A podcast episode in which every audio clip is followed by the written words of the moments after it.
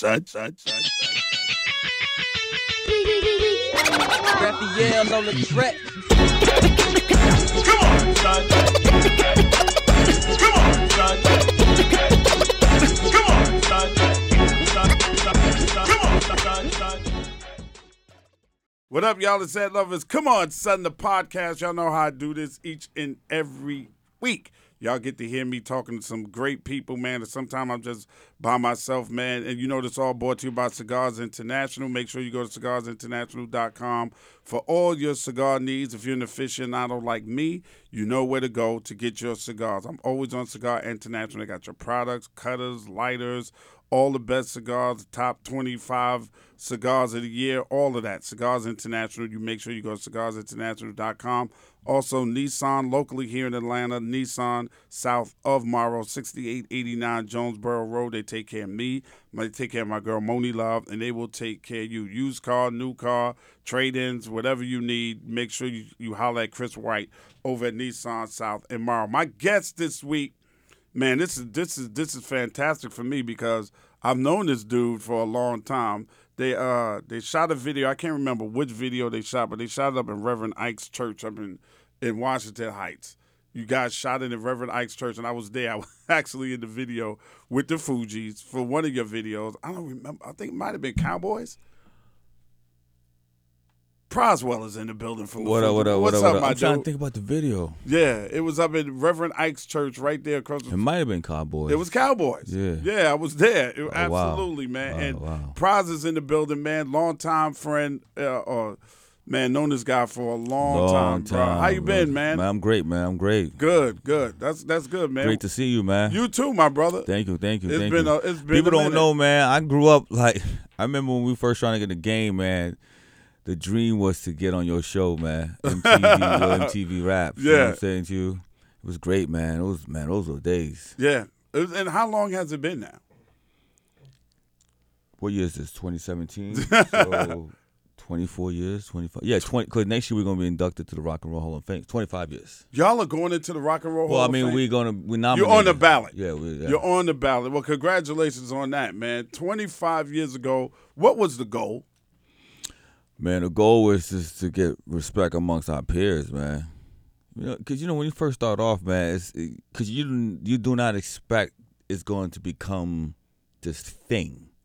So the goal was, man, if I, if if Tang can give us a shout out, if you know we want to be with Biggie's at, we want to be with, you know, what I mean, it was kind of like because it was about the hip hop, like yo, we want to be hip hoppers, you know, and then you sell a million records, three million, four million, five million, then the stakes get higher and higher and higher. you know? Right. What? How did you guys all get together? How did the Fugees form? Um, I was in high school. I met this girl um, who was in the group. She introduced me to Lauryn Hill. Lauryn Hill was in the eighth grade. So I formed the group. It was me and two girls. And then my senior year, Wyclef jumped in into the group. It became the four of us. And then right before we graduated, the girl who I started the group with dropped out because we didn't get a record deal by the time we graduated. So she dropped out because of that. Oh shit! Yeah. Because you guys didn't get a record deal. She Her, just, yeah, her thing was, if you want me to be in a group, we gotta get a record deal before I graduate, or else I gotta go to college. But I went to college. Lauryn went to college. Clef went to school. You know, so uh-huh. I don't know why she felt like that.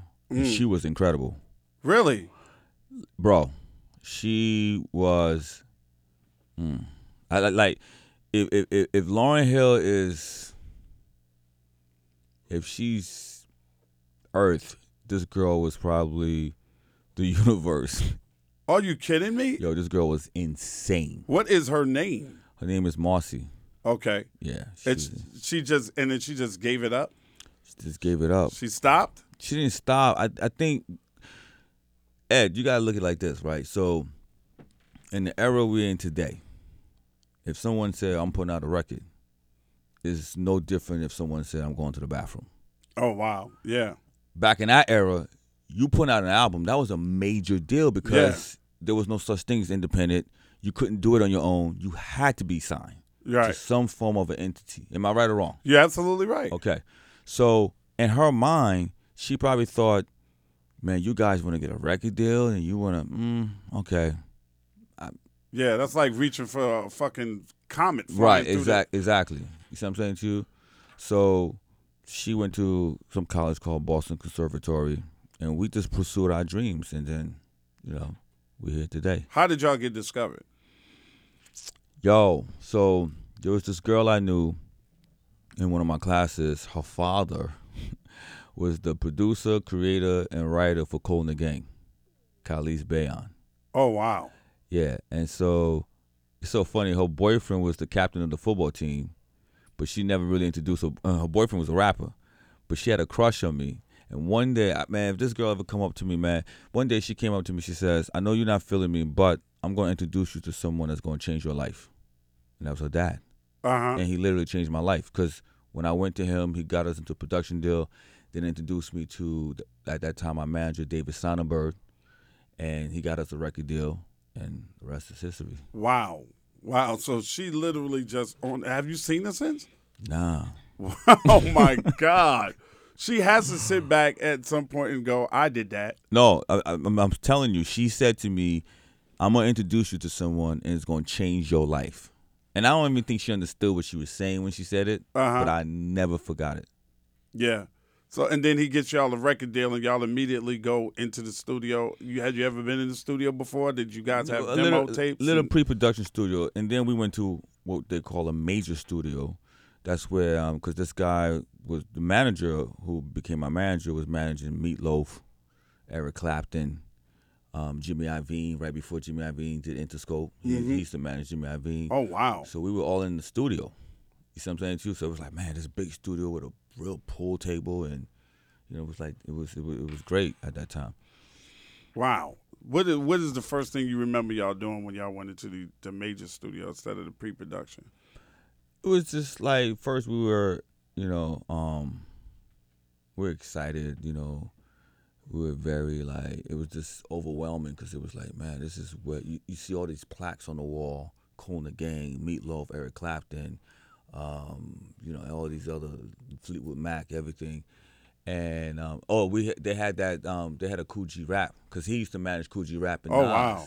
Okay. This guy, you know, Bernard Alexander. Yeah, of course. So Bernard used to work for David Sonenberg. Uh huh. So basically, Bernard would handle the the hip hop division for him. Okay. That's when he had Kool G Rap, Nas, Right. um, you know these other rappers. Erick Sermon. Eric was- Sermon, yeah, right, right, right, right, right. EPMD. he was Exactly. dealing with. Yeah, yeah, was, yeah. uh, there's a lot of stuff that Bernard Alexander was doing at Mm-hmm. the same time. I didn't know Bernard was involved with y'all early Yeah, on. yeah, Early on in your career. definitely. Yeah. So you signed to who? You you signed to Columbia, right? We signed to Ruffhouse Columbia. Okay. hmm You, At that time, they had Cypress, so they had Cypress Hill and um, Kris Kross that was the and only, Schoolly Do, Schoolly D, sorry. oh D. Schoolly D. Yeah, because these the the labels from Philly.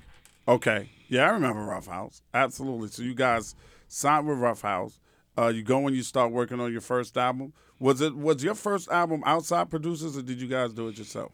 Um, it were some. out- Well, it was mainly the guy we were signed to, Khalis, and his production company, and we had input, but it was mainly him. So the first album, it was a weird. It, it was a weird moment because in anything, whether it's technology, music, whatever, you either want to be the first one in or the last one. You don't want to be in the middle.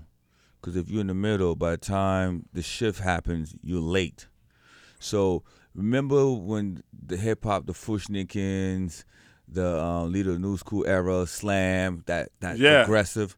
So we came in the middle, and by the time we dropped our album, Nas dropped. Then your man Buckshot shift the whole thing. Come follow me, come follow me. Yeah. So the- hip hop movement just slow all the way down. So by the time we dropped that album, it was already dated. Okay. And that's when Salaam saved our lives by doing that remix Mona Lisa. That's what saved us. Really? Yeah, bro, because the first album was Booth Bop. And by the time we dropped it, now you got Nas with Illmatic. You got, you know, everybody, the whole hip hop scene changed. Biggie coming out, you know, so everything wasn't aggressive anymore. It was more like, you know, more like B-boy, you know what I'm saying to you? So um we got caught out there, but was but we had a great show. Our, our live show was phenomenal. Mm-hmm. So, though we didn't have a hit, and the album was out. Label didn't know what the hell to do with us, and then Jeff Burrows, our product manager, introduced us to Salaam Remi. That's when Salaam did the remix for Buckshot. He did the remix for a lot of people, so he was kind of like on a hot track, and they felt like he could understand what we were because the Fugees was kind of like a different style of hip hop, you know, musical hip hop, but not really hip hop, you know. So Salaam was like, "Look, I'm gonna take everything you guys got going on, and I'm gonna put into this." And that's when Mona Lisa, can I get it? Right. And that's when it's kind of like everything kind of like shit. So that one that one remix, Save Our Lives, we got dropped. I'm, I'm dead ass. they were talking about dropping you. Yeah, because they, they were like, because you gotta remember the movement was so strong in that era. Uh huh. You know what I'm saying? So we didn't fit. Although we were doing shows, we were we were doing shows with Biggie, we were doing shows with Ice Cube, we were doing a lot of shows, and the audience was responding, but we just didn't have the record. Right. You see what I'm saying to you? We did the tour with Queen Latifah. We opened up for her. Uh huh. So we was all over the place. Our chops was up. So then finally the remix came, and then the label was like, hmm, "There might be something there." because we just we kept we kept touring on that remix, and they were like, "Go make an album. Go figure it out." And we were like, "All right, we're gonna we're gonna figure this thing out." And we didn't have no money. They gave us like crumbs. For the score, Yeah, you know how much the score cost? how much? One hundred twenty five thousand dollars. Get the fuck. Come on, dude. For real? Yo, and you know how much money each of us got out of that? How much? Twelve hundred dollars. Wait a minute. Y'all only got $1,200. Each of us twelve for our pockets. Yeah, uh, for doing the score. for doing the score. Wow. So now you going in. You got Salaam remixed the hell out of that. You Yeah. Chiba Chiba y'all. Yeah, And right. I'm a leave it y'all. That's just playing on the radio all day long. Now we know who the fuck the Fugees are. Right. You go back in and do the score. What's your mindset going in? I'm let, on let us prove to everybody we dope. that, but also like, let's not try to chase waterfalls. Let's chase greatness. And what I mean by that is, where we, where you know, as a hip hop artist, you always influence. So when I was watching your, sh- listen, back in our day, there was only two shows to watch: Ralph McDaniel's Video music box. and Your MTV Rock. Right. Period. There's nothing else you can watch. So we're watching all the hot videos on your show. You automatically, as an artist, is being influenced Right. because you're like, man, Naughty by Nature's now is coming out, and uh, you know what I'm saying. That whole Tribe Called Tri- Quest, Tribe Called Quest. Soul, right? So we're like, yo, how do we? Where do we fit? And then you Mob get, Deep, Mob- Nas, Kool G. Rap, Big Daddy Eh, Kane, you know what I'm yeah. Slick Rick, Snoop, the Snoop, West was coming the in. West was killing. Outkast down in Atlanta. Right. You know, so so all of that is happening. And so when we went to do the score, we said, listen, let's do what we best, what we good at, and that is we musical, and we can put a great soulful. We got Lauryn, who's the singer. You got the two guys, with the rapper, Clef. You you the you the um musician. I'm the business. Yo, let's incorporate us. So the- Uh-huh. So the first record we did was um yo, I'm gonna tell you a crazy story. So we go back to Salaam. So we go back to the well that Uh-huh. keep giving, right? so Clef and Lauryn called me. They were at Salaam, Fourth of July. Never forget this weekend. 1995, one of the hottest summers on record, 1995. He said, Yo, we got this beat that is crazy. You gotta come hear this record. So I was in Jersey. This is when I was living in Jersey. So I drive out in the hoopty, go to Salaam, and he's playing this beat. And I'm like, I don't really get it. Like, I get it, but I don't get it. Right? He's like, yo, this beat is gonna be incredible. Fat Joe just passed on this beat. And I was like, who gives a fuck? I still don't get the beat. hmm So then we were like, all right, well, let's, let's try to record something on it. So for like five, six hours, Lauryn, because where we used to do records is we first figure out what the hook is, right? Uh-huh. So Lauryn's in the studio for five, six hours straight in the vocal booth, just dropping all types of um hooks on it. They all were dope, but it wasn't that. Oh, yo! Right when after six hours, she's tired, her voice is getting sore, whatever. She decided like, all right, we're gonna come back the next day, and she start humming. Ooh la la la, it's the way that we do it." we was like, yo, what's that? She said, no, I was just humming something. no, no, no, no, no, hum that shit on the mic. And she just start humming it. We like, that's the hook.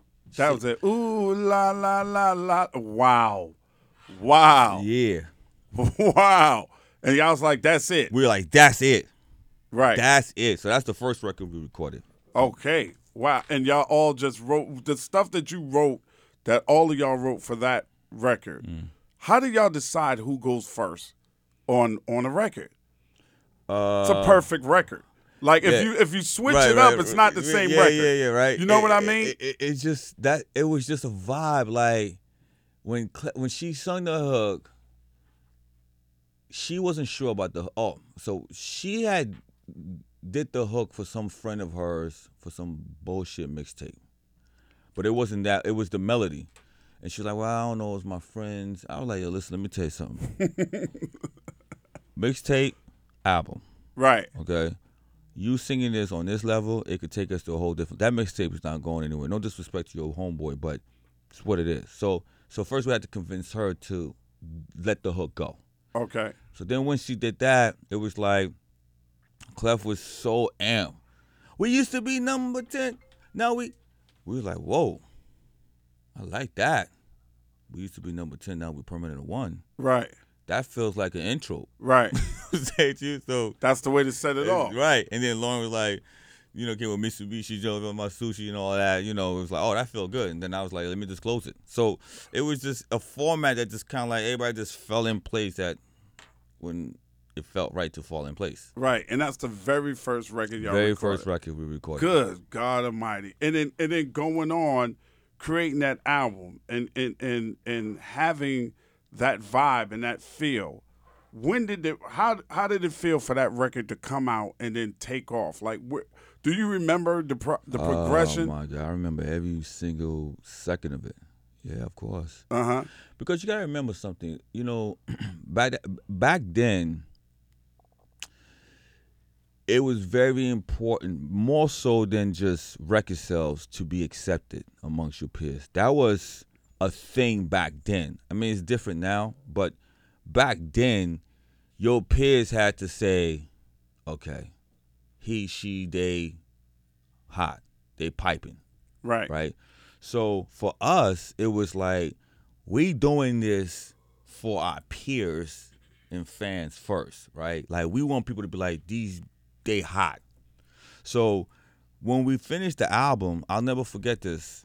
When we went to the label and we played them, um, they didn't like Killing Me Softly. What? Yeah, yeah. They were like, we don't know what that is. That's cool. Wait, wait, wait, whoa, whoa, whoa, whoa! One of the biggest records ever. They didn't like it. Yeah, they were, that, it's not that they didn't like it. They were like, yeah, it's interesting, you know, but that's Roberta Flack. We were like, what are you talking about? They're like, nah, that's a, that record. By the way, was to show you how much they didn't think anything about the record. The second official single was "Ready or Not." Right. That's why it's a million dollar video. Mm-hmm. But the station out, this rock station out of California, just so happened to play Killing Me Softly because the guy, the disc jockey said, I always been a fan of y'all when y'all first came on the road. I like the energy. He said, I'm a rock guy, so I like what you guys were doing because Clef was playing the guitar. He said, so when this album came out, I heard Food July. I thought it was a good record, but we couldn't play it because we were a rock station. He said, so I'm looking at the back of the album and I see Killing Me Softly. So and let me show you how God works. Originally, the name of the record was "Killing a Killing a Sound Boy," but the guy who wrote the record was like, "Y'all not fucking up my shit. Y'all gonna have to keep it up, keep it the way it is, Okay. right?" Because how So we, the hook was even killing Yeah. a sound boy. yes, yes, Wow, you're fucking blowing my mind right now, dude. You actually changed the entire. yes, killing a sound boy. Yo, the dude, the writer was like, the guy who wrote it was like, listen, I love you guys. Only way I'm gonna clear it, you can put any beat you want on it, but you gotta sing the record the way I wrote it. Oh wow. Yeah, he says, nah, y'all, he says, you're gonna do yourself a disservice. Oh, straight up. He's like, and we wasn't getting it, but we, I was like, yo, we gotta put this record on this album. Cause Lauryn didn't like the record neither. Really? Oh my God, we got booed So I'm gonna tell you the story going back to KROQ. So okay. the guy says, "Let me listen to this Killing Me Softly thing," and he heard it, and he started playing it on KROQ. That was the only urban-ish type of record they played up to that point of the Uh-huh. existence of KROQ. Oh wow. Once he started playing it, then the whole country, because it's the Fugee, and they're like, "Oh, Killing Me Softly with that tribe poem, Right. Doom, doom, gas." The country Dun, jumped, dun, right, dun, right, dun. right. So the country jumped on it. So the label was like, "Wait, I, we thought Ready or Not was the single." Uh-huh. So we had to pivot right. And they shot a million dollar video on radio. right, we Now. shot a million, a million dollars million on three to be exact. Wow. Wow. And they pivoted to Yeah. So so so she didn't like the record. So what happened is we'll be performing. Now this record's popping off. Right. But we never performed the record. We at two million at this point, and we never performed the record once. We'll do a whole everything else, but not killing me softly. KROQ asked us to come perform. uh-huh. We so they had this revolving stage. It was like Guns N' Roses. It was like we was the only hip hop act, right? We come on stage, the whole audience is cool. They're excited. We perform everything, but don't do "Killing Me Softly," and that's what they wanted to hear because that's all they know about us at this point. hmm So as we leave, because we done with our set, they start booing and throwing shit on the stage. The promoter comes and say, "Y'all, y'all gotta perform "Killing Me Softly." They about to destroy the stage. There's no way y'all gonna leave and not perform "Killing Me Softly."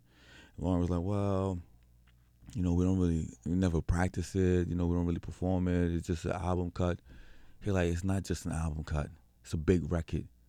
You don't see them throwing things on the stage." So then we was like, all right, cool. So we go on and perform it. Didn't even know what we was performing. Audience went ape shit. And we was like, oh, this this might be the record right here. Right.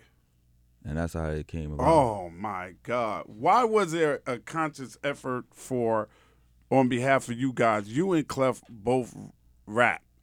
Lawrence sings. Why didn't you rap? Or is there a version where y'all did Killing Me Softly and had rap on it and took it off? So let me tell you why. So when I went to Lauryn, because the way this record came about, remember Kiss FM, um, Love After Dark in New York back in the day? They used Yeah. to play this. Okay. So one day we were in New York City, and Lauryn used to drive us around because we were so broke. So she used to drive her mom Camry, Uh-huh. right? So her and I coming back from the city, and she dropped me, dropping me off at Booga Basement, the studio we recorded at. And I'm just having a conversation with her, and the song comes on, the extended version, hmm and it got this like this this introduction, and it felt like a hip hop like, and we just bopping our head, and I was like, "Yo, this is the record you need to do." And she's like, "Yeah, yeah, whatever, whatever, whatever." So then, a couple of days later, I said, "Listen, this is what I think. We got to treat the score like a mixtape. Our advantage, as far as like compared to everyone else, is that you are our Mary J. Blige hmm in this group. No one can say that.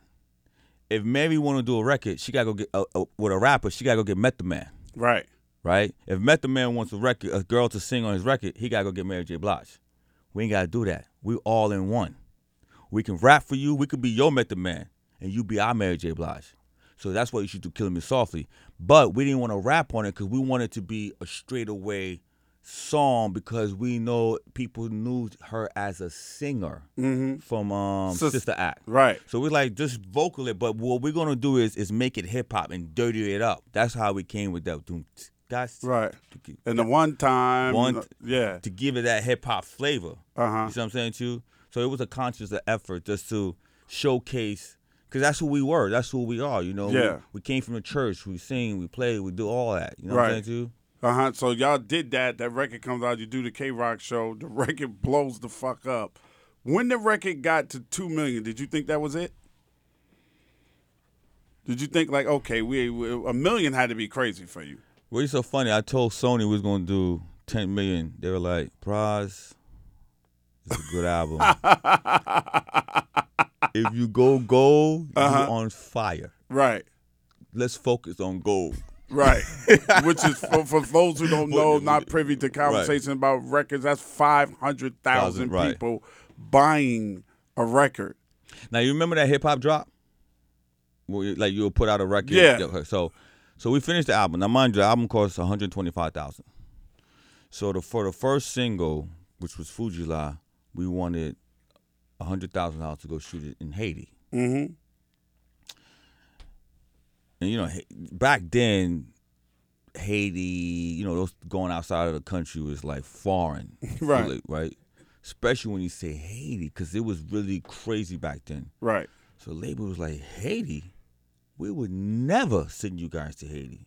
We can't get no insurance because Haiti's one of them countries. No insurance company want to insure you doing anything in Haiti, especially at that time Right. right? So we're like, yo, that that that Fuji like got that Caribbean flavor. You know, we want we got to do it outside. They're like, listen, y'all can go to Jamaica maybe. So we're like, look, we need a hundred thousand dollars. They're like, listen, we already spent one hundred twenty five thousand dollars. Hundred thousand dollars a lot of money to be spending on a video back then. Mm-hmm. So we beg, we beg, we beg. Finally, we go to Jamaica. So they're like, listen, if we spend hundred thousand dollars, we can't do anything else for you guys until this record drops, so we know what's going to happen. So we're like, all right, we're gonna take our sh- we're gonna take our chance. So we put out the record. The single goes gold. It was gonna go platinum, but the label was like, we're gonna cut it off at eight hundred thousand, so we can get people to go buy the album. Oh wow. So you sold eight hundred thousand singles. yeah, yeah. Cause we Chris Rock, I mean Kris Kross was number one, was number two. Right. right? And so album comes out in February. They goes, man, based on early projections, you guys may have a gold album. So we sell seventy thousand the first week. Okay. So we man, wow. So we was like number Okay. Seventy thousand the first week on the score. What did you sell the first week on your first album? On the first album. Mm-hmm. We sold about mm, four, Four thousand. four. Four records. Yeah, four. Oh shit! So this is this is fucking fucking you up right now. Yo, you what- just sold seventy thousand records on a sophomore album. bro? Seventy thousand, and we at like we top ten now. Okay. we excited, like popping champagne. Label goes, listen, this is exciting. Just so you know, you guys gonna get the hip hop drop, but don't worry about it. You Uh-huh. still have a gold album, but next week it's not gonna be seventy thousand. Right. Probably gonna be like 40, 45. But you're gonna consistently sell that, and then you're gonna have a goal and whatever. The following week we sell ninety. Shit. So it was no drop off. They were like, wait, wait, wait. Now, now let me explain to people because normally in the music business, there's always a drop off. Okay, It's You called the al- hip-hop drop, It's called call a hip hop drop. You'll do if you do a hundred thousand the first week. That next week you're going to be around maybe 50, 60, Right. 70. They did that 70 and then went up Went up to ninety. the next week. So then it became on the fifth week, it just kept going, going. So remember that woman, Alanis Morissette? Yeah, She had that biggest album yeah. Jagged Little Pill. Boom. She was selling three hundred thousand for like forty weeks straight. So we was chasing to beat her to get the number one record. Right. Yo, I remember the So the score was up against Jagged Little Pill. Yeah, because now we Oh, now shit. now we at number two now. After like six, seven weeks, we selling like 150, 200,000. It's just going. But for like five, seven weeks, we just right below her from the 300. She was like 315 she was selling. So we, we'll be like 312. Three, like, it gets never, and then she just, every time we get closer, somehow she goes a little bit higher. Uh-huh. Right? Finally, we had sold that one week like 330 and we was the number one record in the country, man. That on the pop charts. yeah top 100 Shit, dude, on a hip hop album. on the hip hop album. Who the fuck else did that? At that time, no one at that time. Now, I mean, people came afterwards, Eminem and everybody else Right. came and did it, but I mean, we were the first at that time. Okay, You know what I mean? right. Like, the it was- score is the number one record in the country. Period. on- Period. over all genres. That's fucking. That's got to be amazing for a guy that sold four records on his first album. Yeah, man. And we had only sold at that time when the score came out. We had sold maybe 2,500 records in total in total. of the first album. Right. Then after the score came out, it went platinum. Right. The score went platinum. So now you're at five million. What's what's your thoughts at five million? You think you can make ten? You told them we're gonna make this shit gonna sell Yeah, I ten told million. him. But you know what's so funny? It was so much going on at that time. You're not really thinking about that. You're thinking about touring. everything else because so everyone is coming to you. Like I, I met Princess Diana. Like every you you you just What? That's what a number one pop album would do for you. yeah, uh, yeah you got to remember. Who, who was the most shocking person in at that time that you found that had your fucking album? That had it in their possession. Like you meeting Princess Diana, she knows who the fuck the Fugees are. I don't remember who, was, but it, everybody knew the like. It was one of those things, man. Everyone. It was. Pras, how do you adjust your mind around having a number one album on the pop charts and you had five million, six million albums? Once again, at that moment, Coming from Lauryn driving you Right. around in a fucking Camry. it was like I said, everything coming at you. You're getting checks from the label. Label. I remember um, the score comes out because you got to remember something. The reason we made so much money is because we owe so little to the label. When the- Right. the, label didn't get a chance to spend their marketing money because seventy thousand. That's when they're like, okay, we're gonna open up the budget. But then it went to ninety. It was like, whoa, whoa, wait. We didn't even get a chance to spend this mark. That's why they put a million three in the video. It was like that was your marketing and your video and everything. Right. So here, take it, right? Uh huh. So if the album only cost you one hundred twenty five thousand, it got recouped within ten thousand records. It got to recoup. wow. You feel what I'm saying to you? Yeah. So now we all getting checks now. My first check was a million dollar check.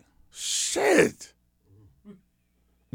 God damn. They sent you a check. What did you do? Did you sit there and just look at this fucking check before Man, I ain't gonna lie to you, I cried. A million dollar God check? was so good, man. I cried. Cause listen, you from Jersey, man. You're not thinking. You know, you because you, we had a lot of acts come on around the time. Um, From twelve hundred dollars? twelve hundred dollars, bro. I used to eat chicken wings and fried rice every day. Try to find a buck seventy five, because you know it was it was hard. Right. But it, you know what's so funny? Back then, when I reflect on it, it was hard. But when I was living the moment, it didn't feel hard Uh huh. because we were happy doing what we were doing. We was excited about making music. There's nothing like when you have something to look forward to. That's the greatest thing in life Uh huh. when you got something to look forward to. So we was looking forward to like, yo, we're gonna make this incredible album, even though we didn't know what it was. Uh-huh. You know?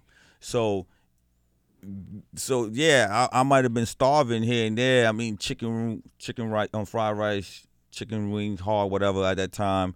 And when I wanted to treat it myself, I'll go to Kentucky Fried Chicken, get the biscuit. You know, that was like, that the, you know, was the shit, right? Like, I got five dollars, motherfucker. you know, so then all of a sudden the record company writes you a million dollar check.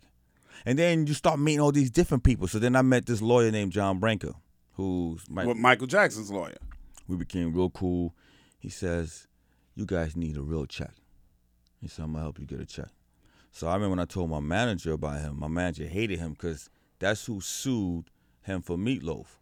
Okay. So I was like, oh, this is the guy I need then. Right. right? If my manager don't like this guy, this is the person. So I went to the group. I said, listen, this is the guy we need to negotiate our publishing deal. He went in. Yo, they wrote each of us a five million dollar check.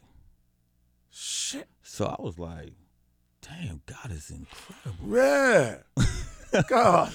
Jesus. You know, so it was Oh good, man. my God. When did it oh, so you guys are coming off a ten million soul album. When do y'all decide, okay, there wasn't another Fugees album after the score, right? Well, the, the, the, the, the plan was to do one more Fugee album, and then everyone go do their own thing.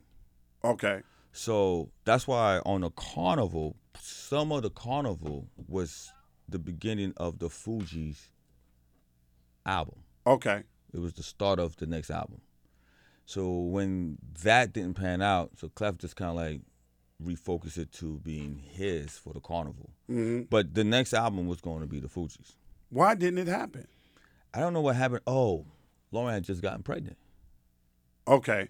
right? So it was like, But how does that twist around your whole fucking plan? Other people have gotten pregnant and then was like, okay, now let's get back in the studio. How does because she's pregnant? What the fuck does that mean?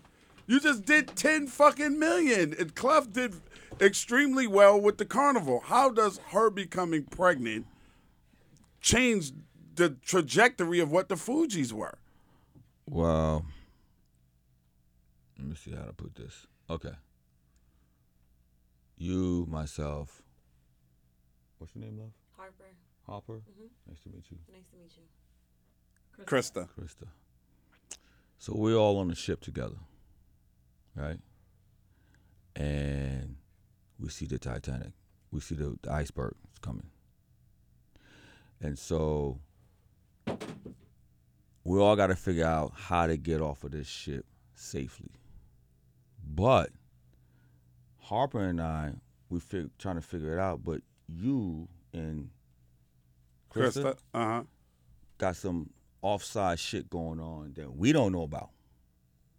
So now all of a sudden we come back and say, look, all right, we got the buoy, we got this, we're going, but you guys don't want to get off the ship because some shit popped off that we have no idea what happened when you guys went off to the side. Okay. So that's kind of like what happened. So you got to remember something. Yeah, it was you right, but I didn't know at that time that the two of them were engaged with each other. Okay. You see what I'm saying? To You didn't know Lauryn and Clef were messing with each other. No, Okay. because you got to remember something, man. I'm looking at it like this. This music shit is great, but it's also a hustle for me because I'm thinking about my future. Mm-hmm. There's no way I went to Yale and Uh-huh. dropped out to do this. Right. So I know there's no other profession I could do to make that kind of money. That's right. So in my mind, and I know it's not gonna last. I just know just based on previous last hundred years of every group that tried to do it. Uh huh. Right? So in my mind, this group is not gonna be exception to that rule. I just didn't know what point. So whatever they had going on, I didn't know. Then all of a sudden, we're on a road and I find out she's pregnant. You pregnant? How wait. How you got pregnant? We've been together all this Right. you know what I mean? So, sorry. That's okay. So, so that changed the whole trajectory of what I hadn't planned. right. So now we got to kind of like adjust and figure it out, and it's like, well, and then come to find out that oh, oh, you're not the father. Okay. Well, then who the fuck is the father? Right. It just got really crazy. You know what I'm Right. So you didn't you didn't you had no idea first of all of her relationship with Wyclef. None. And then you had no idea about Rohan either? Nope. But the funny thing is this. It all makes sense now to me in retrospect How so? because it was all in front of me. But I was so and I, and I blame myself too because I think I could have I could have managed the situation had I really wanted to know. Maybe I think a part of me didn't really want to know, and I did know but didn't want to know. You mm-hmm. see what I'm saying to you? Because had I known, because I could have went to the dude and be like, "Yo, Playboy, that's not a good move. Don't go there." Not not to say that he wouldn't have done it, but I could have tried to kind of like diffuse it better instead of saying, well, "I ain't got nothing to do with this, as long as I'm getting my money." Right. because then in the long run, it affected the relationship of uh, three kids who went and chased greatness. And, Yeah, and- and- together. together, and I was As a as a unit. because let me tell you, I'm gonna tell you why. I no matter what Lauryn Hill ever do or say, I will always have so much love and respect for her because I'm gonna tell you something she did in the very beginning of our career. So back when we was kind of like just getting on, um, Penny Hardaway when he was hot with um, Orlando. mm-hmm. Remember he had that Sprite commercial. Yeah. Okay Yeah. Little Penny and all that. boom. He goes to the manager and says, "Listen, I want Lauryn Hill to do a commercial with her." And she's like, "All right, great."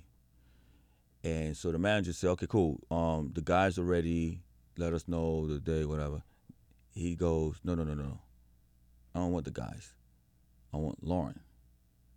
And she was like, "Well, I'm not doing anything without my crew. So you, got to take all of us. You can't just pluck me away." So I think the the ad agency offered her something like three million. Uh huh. Yo, here's three million dollars. You want to break it off with the guys? We don't give a fuck. But we don't want these motherfuckers on the set. Tell them Haitian niggas go back to Haiti, but we want you. Mm-hmm. She turned it down. Oh wow. You feel me? Right. That's honorable. Yeah. You see what I'm saying, too? Extremely honorable. Yeah. So so so so that means what happens at that time when we couldn't come back together? That was pain Mm-hmm. for whatever their situation was. That's coming out of pain where she felt like, man, I don't know if I can step into that zone right now. Right. You see what I'm saying to you? So I like I said to you, if if I was to say at that moment to consult her and be like, because I'm the one who signed her when she was 11 years old. I went to her parents' house and said, "Can I take your daughter to be in this thing I'm trying to do?" And her mom and her father said, "Please protect my daughter." Right. So, in, ins- in to a certain extent, I felt like I let her down. Mm-hmm. You see what I'm saying to you? Like the situation could have been managed better. Right. So I she, think she was like- really, really openly, like seriously in love with Wyclef. Yeah. Yeah, and and I guess she couldn't feel like she could step back into that group and be because you guys were so tight. Y'all was around each other. cre- Yeah. like all the creation was. Uh, Yeah, every it was. That's why it was so like, wow. Well, y'all was what? I mean, we used to sleep in the same room together. Right. Like, so I was like, shit, what's happening? was like,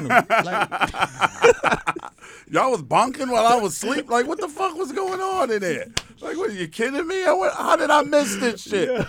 How did I miss this oh, shit? Oh, man. So you guys were actually the part, the first part of the carnival was supposed to be you guys, and then I mean the Fugee album, and of course Lauryn couldn't do it, and she was having a baby, and she was going through her own thing, withdrawing from Wyclef and whatever, and then y'all find this young man by the name of John Forte. Where did the fuck did y'all find John Forte at? Lauryn did. We found John Forte in, in the score because he produced two records on the score. Really? He- Okay. He, did um, Family Business and Cowboy. okay. Yeah. He was a great guy, man. Great guy, talented. She brought him around. He was part of the camp. And um it's unfortunate what happened, but I mean he ended up coming out of the situation. Yeah, he got know? out, he, he got out of the situation. He's good. But the Staying Alive record, my God, what a fucking smash, man. That was a Fugee record. That was a Fugee. Bro, listen, I told you almost half of his album was a Fugee-ish record. So Staying Alive. That's why Lauryn's on Guantanamera. Right. She's on another record on the Carnival. That's why she's in the video Staying Alive because it was supposed to be a Fugee vibe, like album, and it just kind of like, and then it was like, And you're on a lot of records on that album, right? On Yeah. the Carnival. yeah, I'm on three or four. So the thing was this, that's why she was so supportive because she was like, all right, you know what, I'm pregnant. Look, get your situation out the way. She didn't even want him doing an album. She's like, all right, Clef, get your situation out the way. Let me have this child, and then we'll come back and really do a Fugee album. Right. But then, you know, fame and fortune does something to people, man, that is unbelievable. You mm-hmm. know what I'm saying? And I think being young, you know, having this success on your own now, because no, now it's no longer a group thing where you can say, well, it was it was the individuals. Because look, at the end of the day, you know, everybody played a role, obviously, for the Fugees, but you can't discount the fact that like the biggest record came from this particular dude. Like Right. I'm the guy who basically forced y'all to do the record, came up with the Tribe Quest drum pattern. Like, so does that mean I'm less important than the person who actually sung the record? No. Right. You see what I'm saying to you? Right. So it was like, all right, you know what? It's one third, one third. I'm gonna give y'all that. But then now I'm on my own and I'm popping on my own. Well, fuck all of y'all now. See what I'm saying to you? That, that start creeping in. Mm-hmm. And people start to feel like, the fuck? Church boy? Church like Right. Just come from Clef.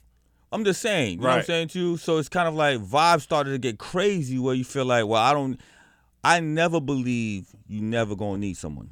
Mm-hmm. That's never because you never burn a bridge because you never know when you got to cross that bridge back. Right. No matter, even if you're going to a castle and you got an army and you got planes and helicopters, like man, fuck that bridge. I don't need it. You ain't got no gas, no fuel to to put to put on the helicopter. And all you got is a horse now. Right. And now you got to get back over the bridge, but you That's just right. that You bridge. just burn the shit down. you fuck. Right. You feel me? Yeah, that's just crazy. You know, so But it's heartbreaking too, Pras, because you guys came up together. Like I remember early seeing you guys, man, and y'all was just so much of a unit. You didn't have shit. You were hungry. You wanted to be respected in hip hop, and it was just always y'all three, man. Just going in the whole, you know, you had y'all had your whole movement, a crew, and everybody believed in in the talent of all of y'all individually, and didn't see the shit go left. It was fucking disgusting and heartbreaking for me, man. I mean, great music came out of this shit. right, You know what I mean, Lauryn? Fuck. right. Yeah. That was that whole album is yeah. pain. Yeah, that's, from pain. fucking pain. Like one of the greatest albums that was ever made, The Miseducation of Lauryn Hill. I don't fuck if you male or female. That album came from Mm-hmm. pain. No doubt. That album, and then you came, you came out, you did your fucking thing, and you got ODB, and you did Ghetto Superstar. You did your own album, which was fucking dope, and Clef did his own album that was dope. Why, after all of that shit, okay, we went through this pain. Why can y'all never? I mean, what? How long ago was that? We y'all did a record together. We heard about it. It was like, oh shit, the Fugees is coming back. Oh, you mean a leak? Yeah, we were. We that, were that was that was old record that we see 12 years ago we tried to do the reunion yeah, I album. remember that. right right right it just couldn't Was that true? She wanted y'all to call her Miss Hill. i mean she wants everyone to call Miss Hill. but ca- can i ask you a question Yeah. what's the difference between somebody saying old dirty saying call me old dirty bastard that's not his real name Right. but you call him old dirty bastard Right. rest in peace old dirty but i'm just saying so to me calling her miss hill is like saying calling christopher wallace biggie smalls Okay. why people feel You offended didn't, you didn't you didn't take it offensively when she said when I came. Why? Why? what do you mean? Because Miss you Hill, know I need from, you. you know her from day one, and Not she's only that, fucking but- Lauryn to you. Like, don't Yeah. come to me with that Well, fucking well, call me Miss Hill well, she- shit. You she- fucking Lauryn. you know what she could say? She could say, "Wyclef, I know you as Nel." I mean, although that is his real name, that's Right. his middle name. She could say, "Pras, I know you as Samuel." Right. Although that is my real name, but the point I'm saying is, for me, it's not that big of a deal because I'm looking at it like, look, whatever it's going to take to make this particular indi- individual happy and feel like she's being respected, like we can get our job done, which Right. is let's get this record. Let's go make three hundred million dollars. That's how I'm thinking. so for me, you, what, you want me to call your highness? No problem. You want me to drop rose petal? Yo, let's. I'm trying to buy a plane. Let's go. You know what I'm saying to you? like I don't take it personal. I don't Right. want why people take things so personally. Like I Uh-huh. don't never take anything personal. Right. Because to me, at the end of the day, it, it's like, as opposed to what? Like, this is supposed to be fun. You want me to call Miss Hill? Yes, Miss Hill. Yo, I remember when she first said it to me. I like Miss Hill. What's up, Miss Hill? And we start laughing because she knew I knew it was absurd, but yeah, I'm good with it. You know what You know I'm saying to you? But I'm good. I'm respecting you. Right. You call me Pras. That's not my real name. My real name is Samuel Prakazrel Michel. So technically, she could be like Sam. Right. I'd be like, what the fuck you calling me Sam for? You gotta call me Pras. Right. You see what I'm saying to you? Uh huh. So I never took it like that. You know what I mean? I can understand why people might. I think the reason people really take offense to it is because it's Miss Hill. But no one took offense when Puffy said, "Call me Diddy. Diddy." Right. Or Call P me Diddy. P Diddy. Right. You see what Or I'm saying? Jay dropped the hyphen from the name. Nobody's going up in up in arms about it. So now you can imagine how she feels as a woman. She's like, yo, if it was a dude, y'all won't be going crazy because I'm a woman. Now everybody feel like They, they don't want to call me Miss Right. Right. Right. Well, I understand that. So why didn't that work 12 years ago? We were fucking excited, dude. Yo, I was hyped. it was almost there, man. I ain't Fucking gonna lie start to you. sweating under my arms and shit. It I'm like almost- a Fugee album, nigga. It was almost there. Hips don't lie was almost a Fugee record, boy. Wow. But it didn't work, so we gave it to Shakira. Oh wow. and that shit took the fuck off. 12 years ago. What, what, what the fuck, Pras? I think I'm speaking for every fucking hip hop fan in the world. What the fuck, man? I- what I- the fuck is going on that you fucking three fucks can't get in the fucking studio and make a? F- I don't give a fuck if y'all don't talk to each other. I don't give a fuck, man. If y'all just somebody got to come in, put their part down. Well, that ain't gonna be the Fugees. But what the fuck is going on? Y'all can't make a record. So let me say this to you.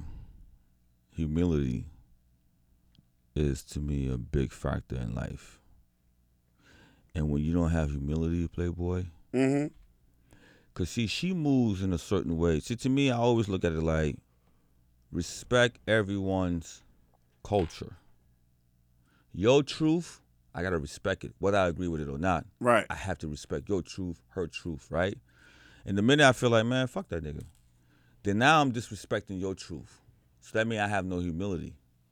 And so someone like Miss Hill, aka L Boogie, aka Lauryn Hill, aka one of the greatest female artists in the last 30 years, Absolutely.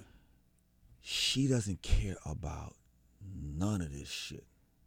All she cares about is truth and respect. And if you don't have that, that woman would rather go into a place of misery than to feel like, see, I'm different. I'm a type of nigga, you do all types of crazy shit to me. I might be pissed off with you, might want to kill you. Oh, we can make money together? Well, fuck all that shit. Right. But I'm different. Right, that's your truth. That's my truth. She does not move like that. Her thing is, when we first started, we were equal. It didn't matter if the world was bowing down to me and say, y'all two niggas need to go back to Haiti. No, I don't give a fuck. I'm rocking with you niggas. Right. So don't go sell 100 million records and think all of a sudden you whatever the fuck. That don't mean nothing to me.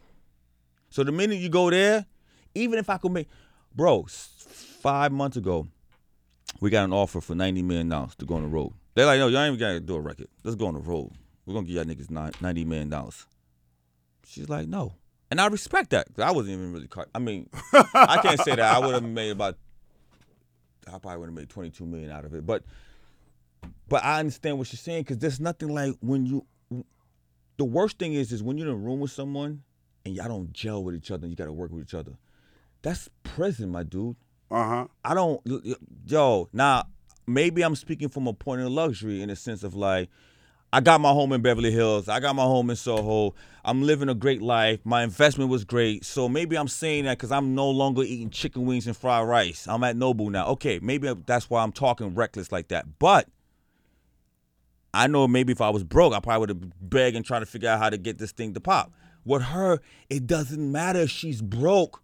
If she's not in that space, she's not fucking with it. Wow. And I gotta respect that to a certain extent, even though I feel like shit, I could use an extra twenty two million. Right. Yeah. Shit. Yeah. Me too. Fuck. Wow. Gee, please, Lauryn, can we? Shit. Yeah. But she's in that for real space. She's that- a yo. She is the epitome of what you call a true artist. There's no fakeness about that. None. Miseducation for all the women. And I'm talking to all the sisters, all women, but in particular the sisters, black women. I promise you, I can attest to this. Every note she sung on that record was real. You know, you had some artists try to act like they bohemian, they just all Yeah. and then quietly they're watching Love and Hip Hop or they on that. She doesn't do none of that. Her sh- her shit is so real. Let's mm-hmm. be- That's why I gotta respect it. You see what I'm saying too, in the sense of like, yo, I'm gonna rock with it when I feel like I want to rock with it. That's when when we did Dave Chappelle, right. it was oh, you see, let me give you an example. So Dave Chappelle went to her to do it for him, and she was like, "What do you think about the Fugees?" He said, "The Fugees? Right. You can get the Fugees to do this?" She said, "I, I can't get anyone to do anything, but I'll call Clef and Pras and see if they want to do it. Why not?" You see, it's now no, yo, we're gonna plan this big thing. We're gonna put 10 million in marketing. Oh, when the Fugees coming out, and she like, uh, mm-mm, mm-mm. I'm gonna do Dave Chappelle because Dave Chappelle's incredible. I love the dude. He is his truth. That's why it makes sense when he walked away from that fifty million dollars. Right. They wanted the same. You see what I'm saying to you? They don't give a fuck.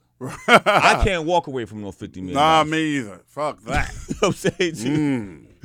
My truth is, I don't want to be broke ever. I can't. Thank you. No, I can't Right. walk away from no Right. fucking fifty million. Fuck that. Whether you laughing with me or at me, I don't give a fuck.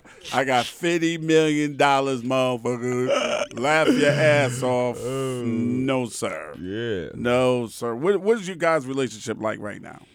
Oh, me and Lauryn, we're cool. I mean, I, I was with her. We text here and there. You know, I said happy birthday to her. She Right. said happy birthday to me, whatever. Um, so we're cordial. You know, I mean, we good. We, Mm. we have always been in a good space. I think if she ever had any issue with me, it's the issue where she felt like you could have protected me better, Mm-hmm. even though I would have made. That's why I don't play. Like the biggest lessons I learned is this. I'm gonna tell you when I think you've fallen in the pit. If you choose to still go fall in that pit, then you made that decision knowing that I told you you're gonna fall in the pit. Right. Not I see you falling and I don't do anything about it. Because her thing is, even though if you came to me and told me your boy's crazy, I probably would have went back to him and said, Your man just told me you crazy, but that's whatever the fuck. But at least I know you protected me versus you standing by idly, acting like you don't see what's going on, all you thinking about is your money. Mm-hmm. See what I'm saying to you? Right. So, and I apologize for that, and I owned up to that, you know, as a man. So ever since then, we've been cool. Like we're good, you know. Call her, you know. She did a show for me. She did an appearance for me. I did this event at Tiffany's in New York for Fashion Week. Tiffany and Patek Philippe. I like Miss L. I got a check for you. She, I call her I like, uh, I got a check for you. She said it's funny. Everything about you is a check.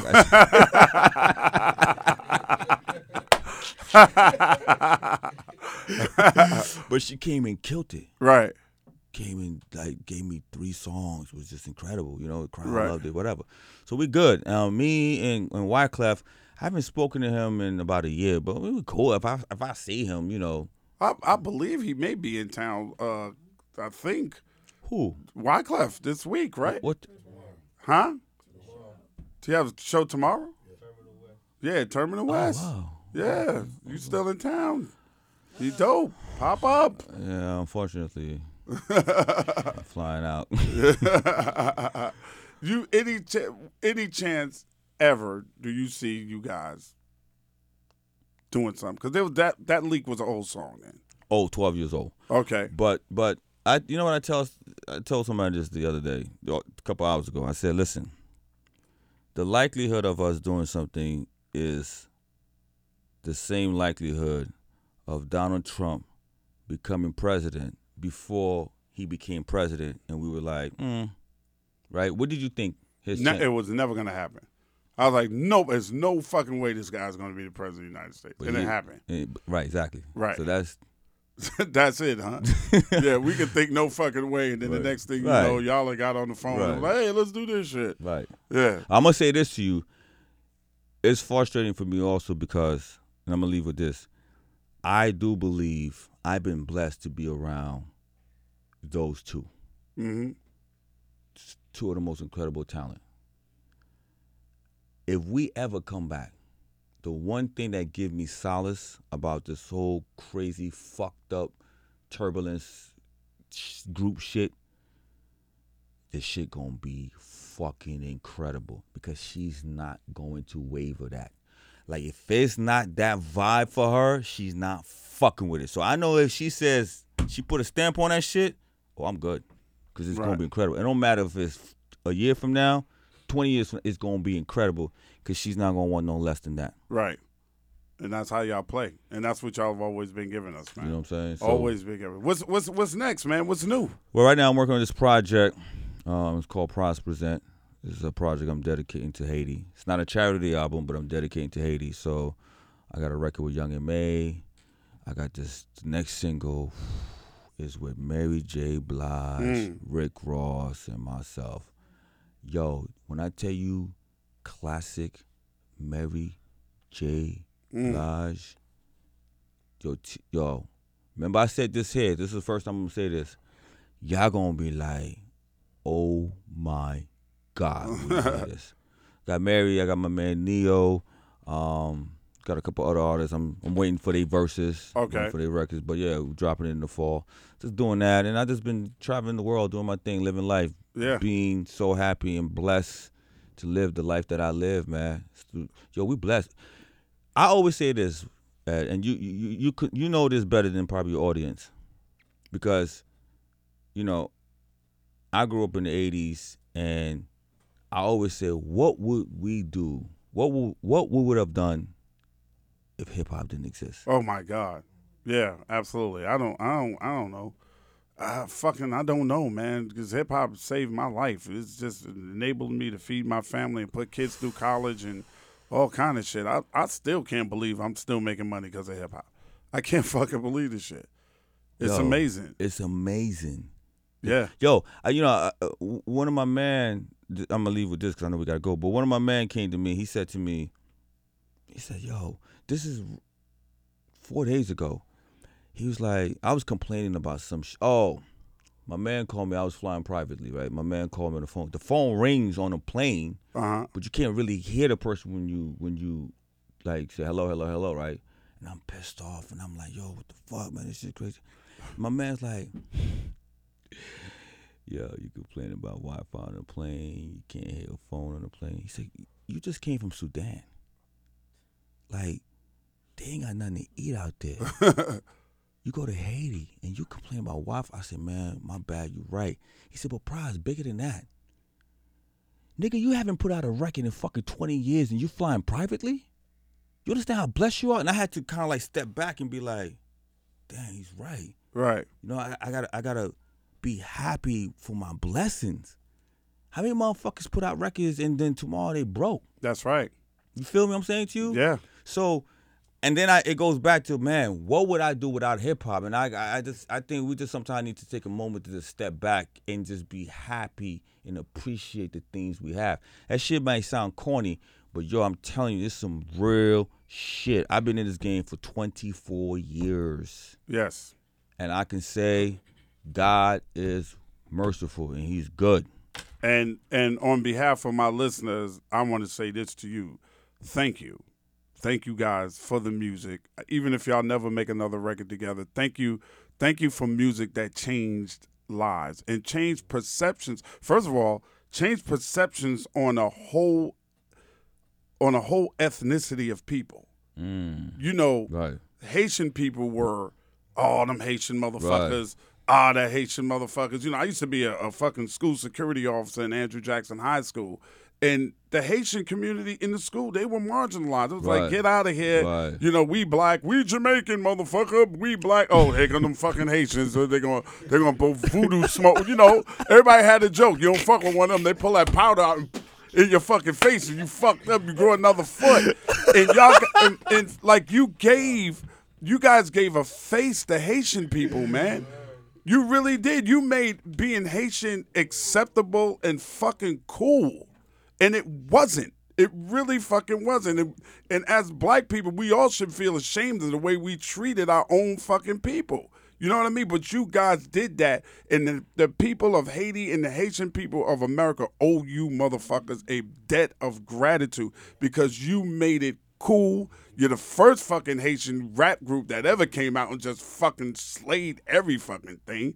We didn't even know that shit existed. A Haitian that can fucking rap? Come on, get the fuck out of here. If a Haitian walked up to a cipher and was like, hello, my name is Pras Michel, and started rapping, we'd have been like, get the fuck out of here, Haiti boy. Get out. You know what I mean? Y'all made this shit fucking dope.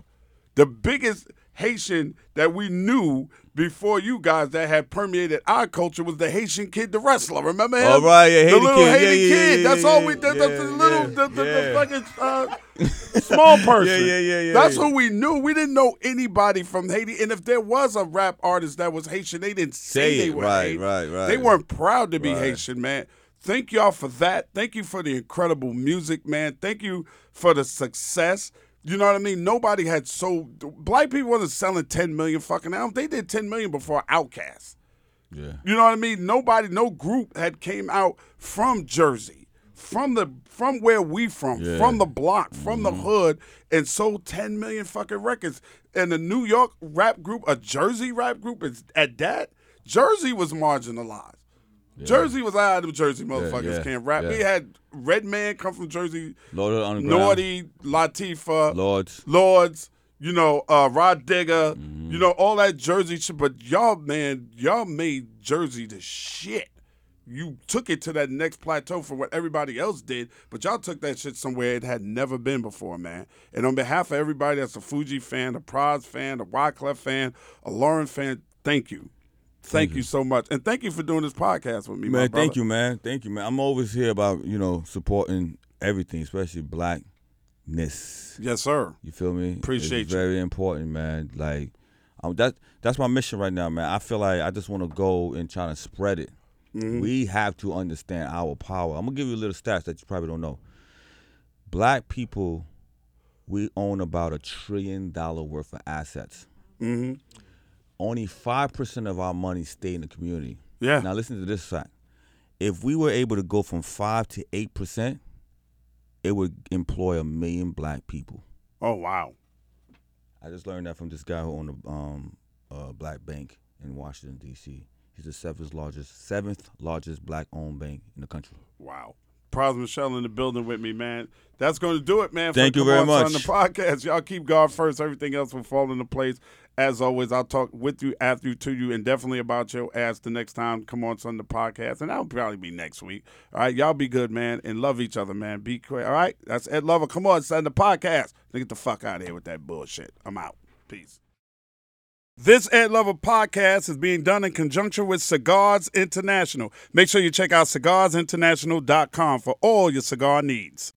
This episode of C'Mon Son, the podcast, is produced and engineered by co executive producers Kimana Paulus and Krista Hayes. Recorded at Mean Street Studios in downtown Atlanta, Georgia, this is an official Loudspeakers Network podcast.